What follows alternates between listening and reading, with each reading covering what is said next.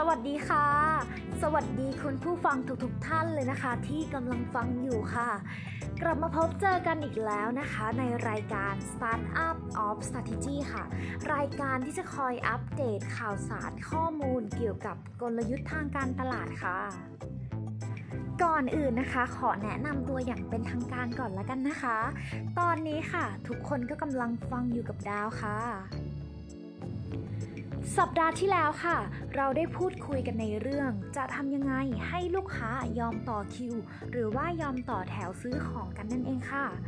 สัปดาห์นี้นะคะเราจะมาพูดถึงเรื่องอะไรนะคะ อีกสักครู่เดียวค่ะ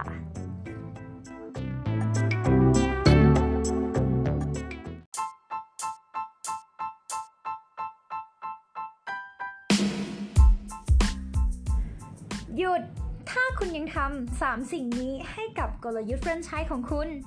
ฟังไม่ผิดค่ะ วันนี้นะคะเราก็จะมาพูดคุยในเรื่องข้อห้ามในการทำกลยุทธ์แฟรนไชส์ค่ะ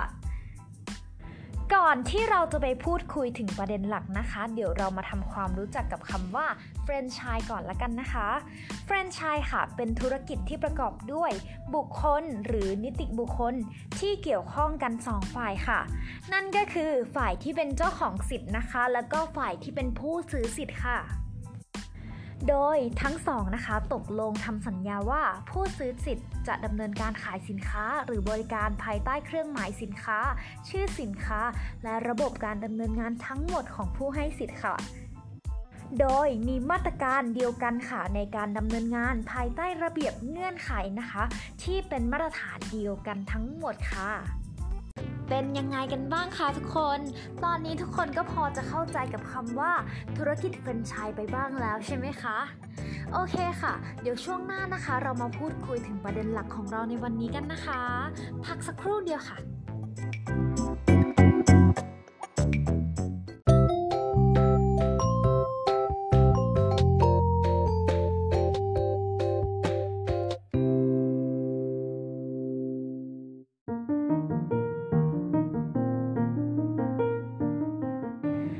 ลับมาพบเจอกันในช่วงที่ 2 ของเราในวันนี้นะคะ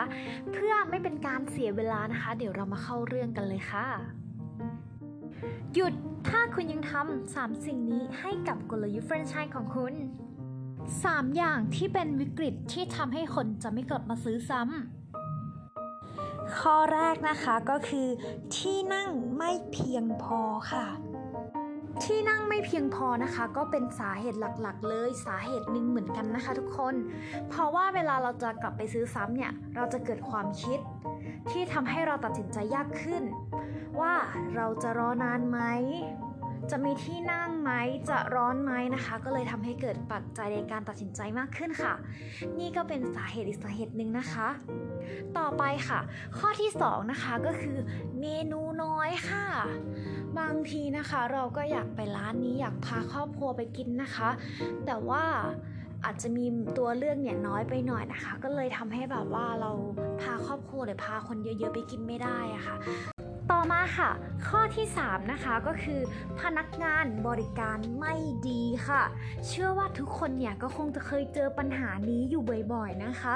ปัญหาที่พบเจอได้ทั่วไปเลยค่ะบางทีนะคะเราชอบร้านนี้มากนะคะ แต่พนักงานบริการไม่ดีเนี่ยอาจจะทำให้เราเนี่ยไม่อยากกลับไป เพราะทำให้เราเนี่ยเสียความรู้สึกกับร้านนั้นไปแล้วใช่ไหมล่ะคะ นั่นจึงเป็นสาเหตุหนึ่งที่ถ้าคุณทำแฟรนไชส์คุณควรจะคัดพนักงานที่มีใจรักในการบริการบริการที่ดี เพื่อสร้างความน่าจดจำให้กับลูกค้าที่มาใช้บริการค่ะ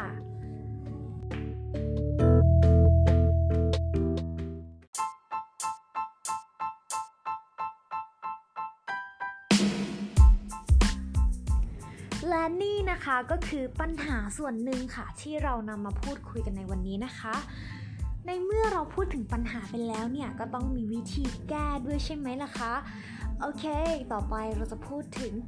วิธีแก้ปัญหาของเราค่ะ ข้อแรกนะคะก็คือที่นั่งไม่เพียงพอค่ะ อาจจะแก้ปัญหาโดยการขยายร้านหรือว่าเพิ่มโต๊ะเก้าอี้นะคะ แต่ถ้าเรายังไม่มีงบประมาณที่มากพอในการขยายร้าน เราก็อาจจะมีการ entertain ลูกค้าระหว่างรอให้ลูกค้าเนี่ยไม่เบื่อนะคะ เพื่อสร้างสีสันและก็เพื่อให้ลูกค้าเนี่ยเกิดความสนุกระหว่างรอไปด้วยค่ะหรืออาจจะมีกิจกรรมเล็กๆน้อยๆให้ลูกค้าเนี่ยมีส่วนร่วมกับเรานะคะ ข้อต่อไปค่ะก็คือเมนูน้อยนะคะ เมนูน้อยนะคะก็สามารถแก้ได้โดยการเพิ่มเมนูที่หลากหลายมากขึ้น หรือว่ามีการปรับเปลี่ยนเมนูนะคะ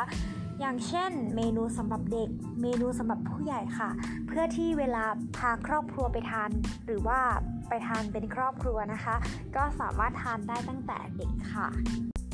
ข้อต่อไปค่ะก็คือข้อสุดท้ายแล้วนะคะก็คือพนักงานบริการไม่ดีค่ะ พนักงานบริการไม่ดีนะคะ ก็สามารถแก้ปัญหาโดยการมีการฝึกอบรมพนักงานนะคะ ให้พนักงานเนี่ยมีประสบการณ์หรือว่าเข้าใจลูกค้ามากขึ้นนะคะหรือว่าจะเป็นการให้ค่าคอมพนักงานสำหรับพนักงานที่ขยันและก็บริการลูกค้าดีค่ะ ซึ่งจะสามารถตัดสินได้จากการที่ลูกค้านะคะคอมเมนต์พนักงานค่ะ และนี่นะคะก็คือปัญหาและก็วิธีการแก้ปัญหาของเรานะคะแ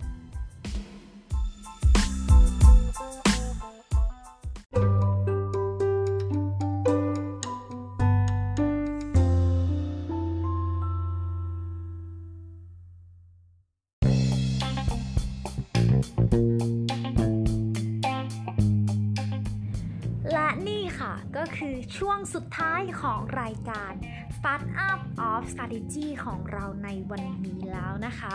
ก็ยังอยู่กับดาวตั้งแต่ต้นคลิปจนจบเลยนะคะ ก็วันนี้เราก็ได้พูดคุยถึง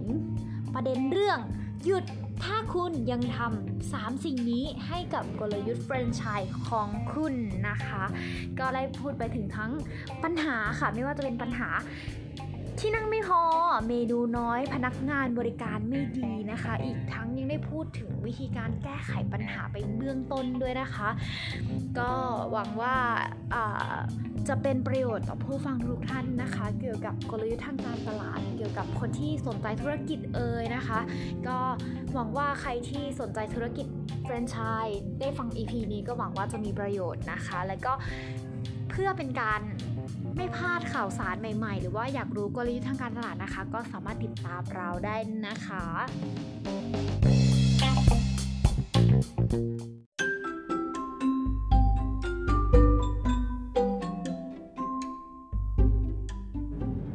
สุดท้ายแล้วนะคะทุกคนสุดท้ายแล้วนะคะทุกคนสุดท้ายจริงๆแล้วนะคะ วันนี้ก็คือถ้าฟังจบคลิปแล้วนะคะ ต้องกดไลค์กดแชร์เป็นกำลังใจให้กันด้วยนะคะ หรือว่าอยากติดตามเราตามช่องทางต่างๆนะคะ ก็สามารถติดตามเราได้ค่ะ ไม่ว่าจะเป็นช่องทาง Facebook YouTube TikTok ค่ะ Spotify นะคะ ตามชื่อรายการของเราเลย Startup of Strategy ค่ะ หรือว่าเป็นกำลังใจให้เราได้นะคะ อย่าลืมกดไลค์กดแชร์เป็นกำลังใจ กดเยอะๆเลยนะคะ แล้วก็เพื่อไม่พลาดคลิปต่อไปนะคะ ก็เดี๋ยวมาเจอกัน EP หน้าค่ะ Startup of Strategy นะคะ จะมาให้ความรู้เรื่องอะไรนั้น ต้องรอชมนะคะ ขอบคุณค่ะ